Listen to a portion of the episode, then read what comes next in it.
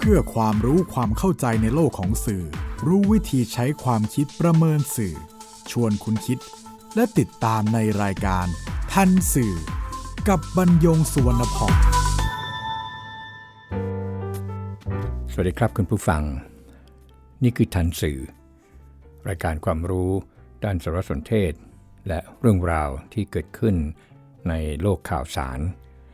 ซึ่งส่งผลกระทบต่อบุคคลหรือสังคม อันนี้มาจากเนื้อหาและสื่อนำมาเรียนรู้ร่วมกันเพื่อก้าวไปสู่สังคมคุณภาพ ออกอากาศทางไทย PBS Radio Podcast บรรยงสวนพองดำเนินรายการ จิตรินเมฆเหลือง ประสานงาน ท่านสื่อวันนี้นำเรื่องเยาวชนกับการมีส่วนร่วมทางการเมืองมาพูดคุยกับคุณผู้ฟังครับ การชุมนุมของกลุ่ม เยาวชนที่อนุสาวรีย์ประชาธิปไตย เมื่อค่ำวันพระบดีที่ 18 กรกฎาคม 2563 มีสหภาพนักเรียนนิสิตนักศึกษาแห่งประเทศไทย แล้วก็มีกลุ่มเยาวชนปลดแอกอยู่เป็นผู้ที่จัดการชุมนุมในครั้งนี้ กนนำก็มีนายเพนกวินพริชชิวารักษ์นายทัตเทพเรืองประภัยกิจเสรี แล้วก็นางสาวจุธาทิพย์สิริขันเป็นต้น หลังกล่าวโจมตีรัฐบาล แกนนำกลุ่มผู้ชุมนุมก็ได้ยื่นเงื่อนไข 3 ข้อ ข้อแรกก็คือยุบสภา ข้อนี้แกนนำเยาวชนปลดแอกแถลงว่า รัฐบาลเนี่ยสืบทอดอำนาจ ภายใต้การนำของพลเอกประยุทธ์จันโอชา ล้มเหลวในการบริหารเศรษฐกิจ โดยเฉพาะอย่างยิ่งเมื่อเกิดวิกฤตการแพร่ระบาดของโควิด -19 รัฐบาลประกาศภาวะฉุกเฉิน แล้วก็ออกมาตรการล็อกดาวน์ส่งผลให้มีคนตกงาน แล้วก็ขาดรายได้เป็นจำนวนมาก แต่ว่ารัฐบาลไม่ได้เยียวยาอย่างทั่วหน้าและทั่วถึง ยังปล่อยให้ประชาชนเดือดร้อนจากพิษเศรษฐกิจโดยไม่แยแสแต่อย่างใด และยิ่งไปกว่านั้น ยังปล่อยปละละเลย ให้แขก VIP ที่มีเชื้อไวรัสเข้ามาในประเทศไทยโดยไม่ได้กักตัว ซึ่งถือว่าสุ่มเสี่ยงต่อโอกาสที่จะมีการแพร่ระบาดครั้งใหญ่รอบสอง จึงไม่อาจไว้วางใจให้บริหารบ้านเมืองต่อไป แล้วก็ขอยื่นคำขาด ให้นายกรัฐมนตรี ต้องประกาศยุบสภาเพื่อคืนอำนาจให้ประชาชน และเปิดทางให้คนที่มีความรู้ความสามารถ มาแก้ไขปัญหาทางการเมืองและเศรษฐกิจ ส่วนข้อ 2 ครับ คือหยุดคุกคามประชาชน ข้อนี้แกนนำเยาวชนปลดแอกแถลงว่า หลังการเลือกตั้ง 24 มีนาคม 2562 ที่หวังกันว่าประเทศไทยจะมีความเป็นประชาธิปไตยมากขึ้น ประชาชนจะมีเสรีภาพในการแสดงออก และเสรีภาพในการชุมนุมโดยไม่ถูกคุกคามและยัดข้อกล่าวหาหรือคดีความ แต่ความเป็นจริงแล้ว การคุกคามทั้งทางกายภาพ และทางจิตวิทยา ยังคงดำเนินต่อไปไม่ต่างจากสมัยที่คอสชอยังมีอำนาจอยู่ ยังมีเพื่อนพี่น้องถูกยัดคดี มีการอ้างความมั่นคงเพื่อปิดปากประชาชนที่ออกมาเรียกร้องประชาธิปไตยและความยุติธรรม จึง ขอให้หยุดคุกคามประชาชน ทั้งกายภาพ ทั้งทางจิตวิทยา ตลอดจนการยัดข้อหาเพื่อดำเนินคดี รวมไปถึงให้รัฐสภายกเลิกกฎหมายที่ละเมิดเสรีภาพในการแสดงออกและเสรีภาพในการชุมนุมตามระบอบประชาธิปไตย เงื่อนไขข้อที่ 3 ก็คือแก้ไขรัฐธรรมนูญฉบับปี 2560 ข้อนี้เยาวชนปลดแอกแถลงว่า รัฐธรรมนูญปัจจุบันเอื้อต่อการสืบทอดอำนาจของรัฐบาลเผด็จการ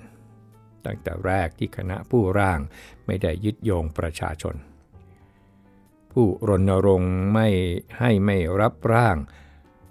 รัฐธรรมนูญในการลงประชามติก็ถูกคุกคามและยัดข้อหา เนื้อหาของรัฐธรรมนูญเป็นไปเพื่อรักษาระบอบเผด็จการในคราบประชาธิปไตย ไม่ว่าจะเป็นสมาชิกวุฒิสภา 250 เสียง ยกมือโหวตให้หัวหน้าคณะรัฐประหารเป็นนายกรัฐมนตรีเพื่อสืบทอดอำนาจ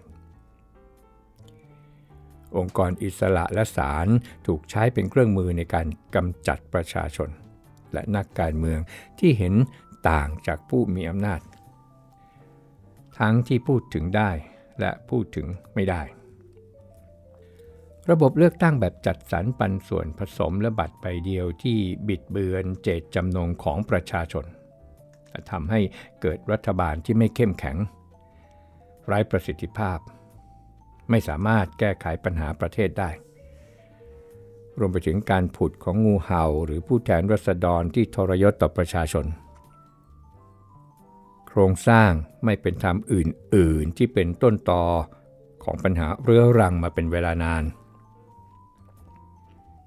สะท้อนว่ารัฐธรรมนูญฉบับสืบทอดอำนาจเป็นต้นต่อของปัญหา ทั้งทางการเมืองเศรษฐกิจและก็สังคม การปลดล็อกกุญแจนำพาประเทศไปสู่ระบอบประชาธิปไตยที่อำนาจสูงสุดเป็นของประชาชนอย่างแท้จริง คือการแก้ไข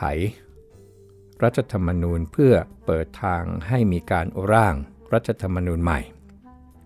โดยคำนึงถึงหลักการสิทธิมนุษยชนเป็นหลัก และปราศจากการแทรกแซงของคนที่ประชาชนไม่ได้เลือก ครับทั้ง 3 ข้อเนี่ยกลุ่มผู้ชุมนุมก็ให้เวลารัฐบาลดำเนินการภายใน 2 สัปดาห์ ถ้าไม่มีการเปลี่ยนแปลงก็อาจจะมีการยกระดับการชุมนุมอีกครั้ง ครับนี่ก็เป็นการข่มขู่ไกลๆ อย่างไรก็ตามครับ หลังการชุมนุม ก็มีในทหารกองทบก ใช้สื่อออนไลน์ส่วนตัว เรียกการชุมนุมครั้งนี้ว่ามุงมิง ก็ทำให้แกนนำมาชนปลดแอกเนี่ยไม่พอใจสองวันถัดจากวันที่ชุมนุมที่อนุสาวรีย์ประชาธิปไตยคือ 20 กรกฎาคม กลุ่มเยาวชนปลดแอก แล้วก็สหภาพนักเรียน นิสิตนักศึกษาแห่งประเทศไทย นำโดยนายโตโต้ปิยรัตน์จงเทพ อดีตผู้สมัครสมาชิกสภาผู้แทนรัศดรจังหวัดกาลสินพรรคอนาคตใหม่ ในไมค์พานุพงศ์จาดนอก เยาวชนตนออกเพื่อประชาธิปไตยนายเพนกวินพริชชิวารัก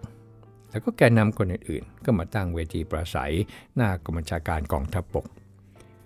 บางคนชูกล้วยแล้วก็ป้าย ระบุข้อความว่าหยุดซื้อเรือเครื่องบินเพื่อปากท้องประชาชน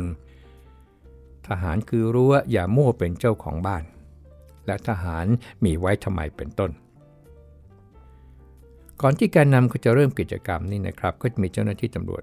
ของสถานีตำรวจนครบาลนางเลิงมาอ่านประกาศและก็กำหนดโทษที่ออกตามพระราชกำหนดการบริหารราชการในสถานการณ์ฉุกเฉิน ปี พศ 2548 กับพระราชบัญญัติจราจรทางบกปี 2562 ผ่านรถเครื่องขยายเสียง หันลำโพงไปยังกลุ่มผู้ชุมนุม แต่ว่าไม่ได้รับความสนใจ หลังแกลนนำแต่ละคน ขึ้นปลาใสโจมตีรัฐบาลและทหาร ก็มาถึง ตัวในเพนกวินพริชิวารักขึ้นเวทีปราศัย โจมตีกองทัพบก และพลเอกอภิรัตคงสมพงศ์ผู้บัญชาการทหารบก ตอนหนึ่งก็ระบุว่าเมื่อมาถึงกองทัพบบกก็ต้องมีอะไรพิเศษ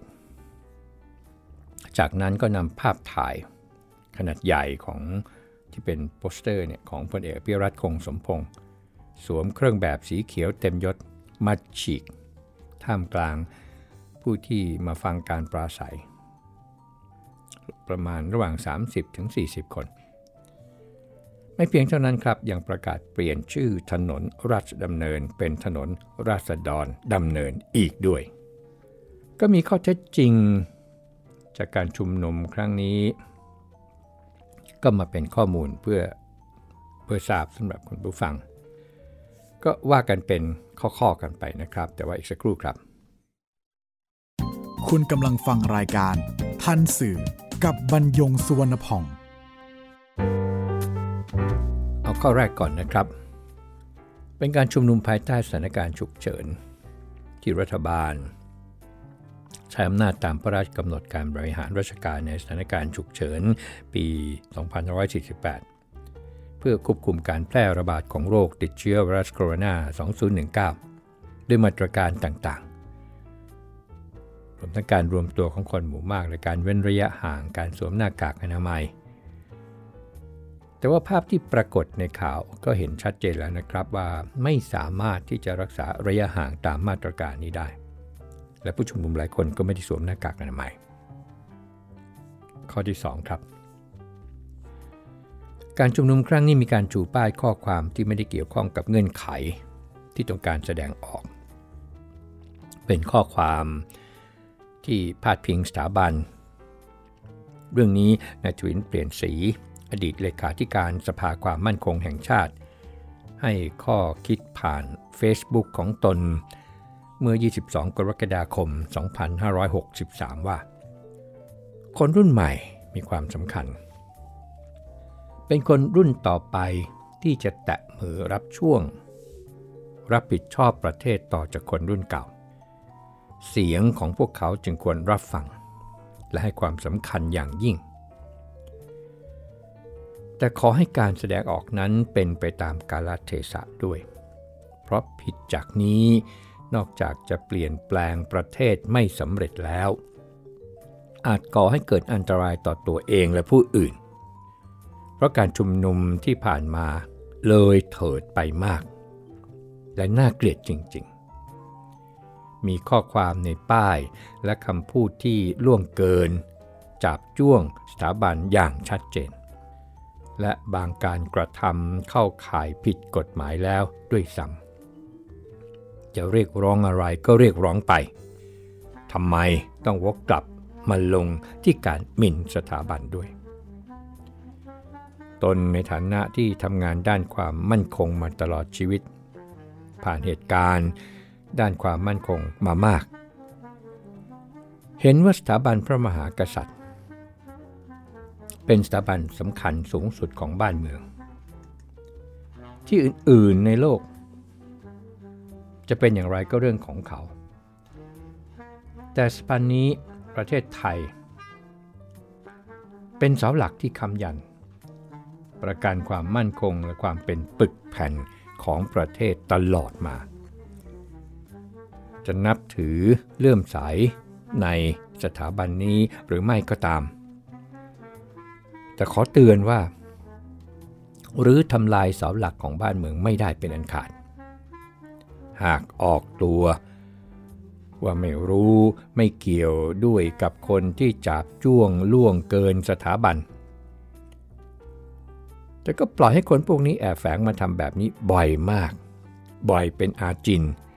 จนเกินกว่าจะเชื่อว่าไม่เกี่ยวข้อง และอะถ้าไม่เกี่ยวข้องด้วย การกันคนพวกนี้ออกไปยังทำไม่ได้ ก็คิดไม่ออกว่าจะไปรับผิดชอบบ้านเมือง ซึ่งเป็นงานที่ยากกว่านี้มากมายได้อย่างไร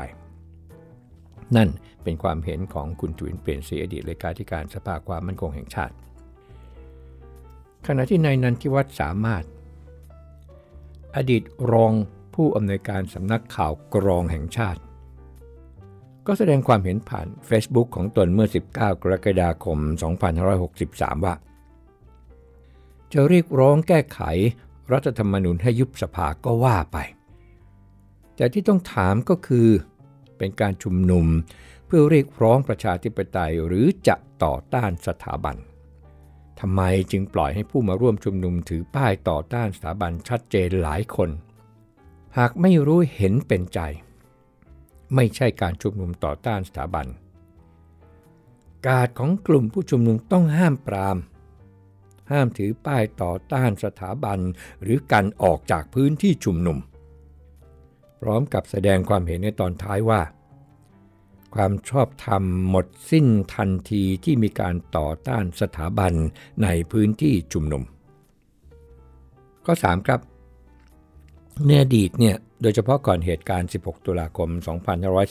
2516 นักเรียนนิสิตนักศึกษา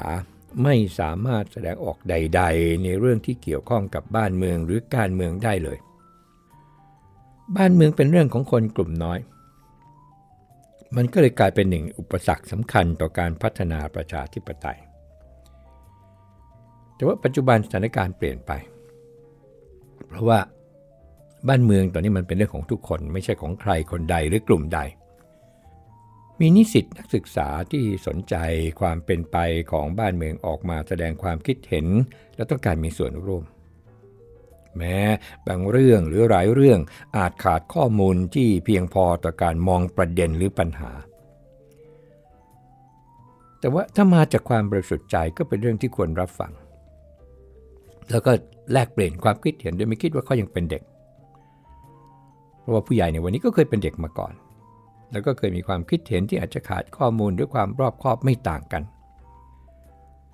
แต่ว่ากล่าวเฉพาะการชุมนุมเมื่อ 18 กรกฎาคม 2563 นั้น มันมีเรื่องอื่นที่มีเกี่ยวข้องกับเงื่อนไข 3 ข้อที่เรียกร้อง อันนี้ครับเป็นเรื่องที่น่าเสียดาย ประการที่ 4 ครับ เงื่อนไขข้อแรกที่เรียกร้องให้นายกรัฐมนตรียุบสภา โดยใช้สถานการณ์วิกฤตที่เกิดจากการระบาดของไวรัสโคโรนาสายพันธุ์ใหม่ 2019 มาเป็นเหตุผล ว่ารัฐบาลเนี่ยประกาศภาวะฉุกเฉิน แล้วก็ออกมาตรการล็อกดาวน์ก็ทำให้มีคนตกงานแล้วก็ขาดรายได้เป็นจำนวนมาก แล้วรัฐบาลเนี่ยก็ไม่ได้เยียวยาอย่างทั่วหน้าและก็ทั่วถึง ปล่อยให้ประชาชนเดือดร้อนจากพิษเศรษฐกิจโดยไม่แยแส ปล่อยปละละเลยให้แขก VIP ที่มีเชื้อไวรัสเข้ามาในประเทศโดยไม่ได้กักตัว ซึ่งถือว่าสุ่มเสี่ยง ต่อโอกาส ที่จะมีการแพร่ระบาดครั้งใหญ่รอบสองจึงไม่อาจไว้ใจให้บริหารบ้านเมืองต่อไปนั้น หากนำเหตุการณ์ที่เกิดขึ้นในหลาย ๆ ประเทศมาเป็นกรณีศึกษาเปรียบเทียบกับประเทศไทย ก็จะเห็นความแตกต่างอย่างชัดเจนดังข่าวที่ปรากฏมาตลอด แล้วก็นับได้สองเดือนเต็มที่ไม่ปรากฏผู้ติดเชื้อในประเทศ มีจะติดเชื้อมาจากนอกประเทศ ซึ่งก็สามารถดูแลรักษาในที่ที่ไม่ระบาดออกไปภายนอกได้ ในทางตรงกันข้าม ก็เกิดผลกระทบต่อชีวิตความเป็นอยู่ทั้งในทางเศรษฐกิจและสังคมการเยียวยาประชาชนนับหลายล้านคนให้ได้ดังใจ นับเป็นเรื่องยากเพราะไม่เคยปรากฏมาก่อน แล้วก็เป็นเรื่องยากอีกเช่นกันที่เมื่อเทียบความเดือดร้อนกับเงินที่รับจากการเยียวยาเพราะมันต่างกันโดยสิ้นเชิง แต่เงินที่นำมาเยียวยาคือภาษีของประชาชนที่เขามีรายได้ แล้วก็หักภาษีไปทำนุบำรุงประเทศชาติไปพัฒนาประเทศชาติ ซึ่งก็ไม่เพียงพอ ก็ต้องกู้เงินมาเยียวยา ก็เป็นภาระในอนาคตของคนทั้งชาติอีกเช่นกัน อย่างไรก็ตามเมื่อเทียบ ผลกระทบทางเศรษฐกิจและสังคมที่เกิดขึ้นในไทยกับในต่างประเทศที่ปล่อยให้เศรษฐกิจเป็นไปตามปกตินั้น ในที่สุดไม่เพียงไม่สามารถเดินหน้าทางเศรษฐกิจต่อไปได้ เพราะอะไร เพราะคนเจ็บคนตาย จากการระบาดนั้นเพิ่มขึ้นเป็นทวีคูณ ตัวอย่างที่เห็นได้ชัดหลายประเทศ หลายเมือง โดยเฉพาะในนิวยอร์กสหรัฐ ซึ่งมีผู้เสียชีวิตเพิ่มมากขึ้นอย่างน่าตกใจอีกด้วย ก็กลายเป็นว่า ไม่เพียงเศรษฐกิจเท่านั้นที่มีปัญหา สังคมก็มีปัญหา แล้วประชาชนก็ต้องมาตายอีกต่างหาก การใช้ข้อมูลนี้มาเป็นเหตุแห่งการสร้างเงื่อนไขให้รัฐบาลยุบสภา เมื่อพิจารณาผลการตอบสนองหลังการชุมนุม จึงเหมือนคลื่นกระทบฝั่ง ประการที่ 5 ครับ คือเงื่อนไขข้อ 2 เรื่องคุกคาม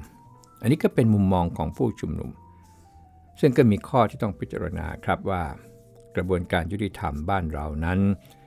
เมื่อถึงขั้นหนึ่งแล้วนี่นะครับ มีอิสระ หากมีการพิสูจน์ได้ชัดเจนว่าเป็นการคุกคามเจ้าหน้าที่รัฐบาลก็ยากที่จะไม่ถูกสังคมตำหนิโดยเฉพาะในโลกดิจิทัลที่ข่าวสาร มันแพร่ไปอย่างรวดเร็วแล้วก็กว้างขวางแล้วยิ่งถ้าเป็นข่าวสารที่มันผิดปกติวิสัยหรือไม่ถูกต้อง ข้อที่เห็นได้ชัดเจนอีกประการหนึ่งครับ ก็คือการชุมนุมที่บริเวณอนุสาวรีย์ประชาธิปไตยเมื่อ 18 กรกฎาคม ยังชุมนุมกันได้โดยฝ่าฝืนมาตรการป้องกันการระเบิดของโควิด -19 ไม่เพียงเท่านั้นยังพาดพิงสถาบัน แต่เจ้าหน้าที่ก็ไม่ได้ไปคุกคามแต่ประการใด ประการที่ 6 ครับ ก็คือเงื่อนไขการแก้รัฐธรรมนูญ ข้อนี้มีความชัดเจนแล้วครับว่า ขณะนี้นี่อยู่ในกระบวนการของฝ่ายนิติบัญญัติ อย่างไรเสียก็ต้องแก้ไข อย่างน้อยก็เห็นปัญหามาแล้วจากการเลือกตั้งครั้งล่าสุด อยู่ที่จะแก้แค่ไหนและอย่างไร การย้ำเตือนอันนี้ดีครับเป็นตัวสะท้อนอย่างหนึ่ง ประการที่ 7 ก็คือกรณีในเพนกวินพริชิวารักประกาศเปลี่ยนชื่อถนนราชดำเนินเป็นถนนราชดรดำเนินนั้น ถนนสายนี้เป็นพระราชดำริของพระบาทสมเด็จพระจุลจอมเกล้าเจ้าอยู่หัวที่โปรดเกล้าโปรดกระหม่อมให้สร้าง กว้างกว่าทุกสายในรัชสมัย เพื่อความสง่างามของบ้านเมือง และเพื่อให้ประชาชนได้เดินเที่ยวพักผ่อน นอกเหนือจากการใช้เป็นเส้นทางเสด็จพระราชดำเนิน ระหว่างพระบรมมหาราชวังกับพระราชวังดุสิต เมื่อพุทธศักราช 2442 แล้วพระราชทานนามถนนสายนี้ว่า ถนนราชดำเนิน ปัจจุบันเส้นทางสายนี้มีอายุ 120 ปี เรื่องนี้แม้เกิดขึ้นต่างวันระหว่างการชุมนุมที่อนุสรีชัยสมบูรณ์เมื่อ 18 กรกฎาคม กับการตั้งเวทีปราศัยหน้ากองบัญชาการกองทัพบบกเมื่อ 20 กรกฎาคม จะต่างที่ต่างวัน แต่นี้ไม่พ้นการเชื่อมโยง เพราะเป็นคนเดียวกันและกลุ่มเดียวกัน เช่นเดียวกันกับการที่นายเป็นควินพริชวารักษ์โกรธในทหารคนหนึ่ง ซึ่งแสดงความเห็นเป็นการส่วนตัว แต่กลับไปฉีกภาพของผู้บัญชาการทหารบก กล่าวเฉพาะกรณีถนนราชดำเนิน ก็ไม่เกี่ยวอะไรเลยนะครับ กับการชุมนุม ประการสำคัญนี่เป็นชื่อพระราชทานคำถามก็คือในเพนกวินพริชิวารักนั้นได้ทำประโยชน์อะไรให้กับประเทศชาติและสังคม มาแล้วบ้างตรงนั้นครับ กลับมาที่การแสดงออกของนิสิตนักศึกษา จริงๆ แล้วนี่นะครับสามารถกระทำได้ด้วยตนเอง กลุ่มของตนเลย ไม่ต้องไปอาศัยใคร หรือให้ใครมาใช้เป็นเครื่องมือ เพียงแต่ว่าเมื่ออยากจะมีส่วนร่วมในบ้านเมือง เรื่องใด ก็หาข้อมูลที่มากพอที่จะทำให้มีน้ำหนักให้สังคมเนี่ยพิจารณา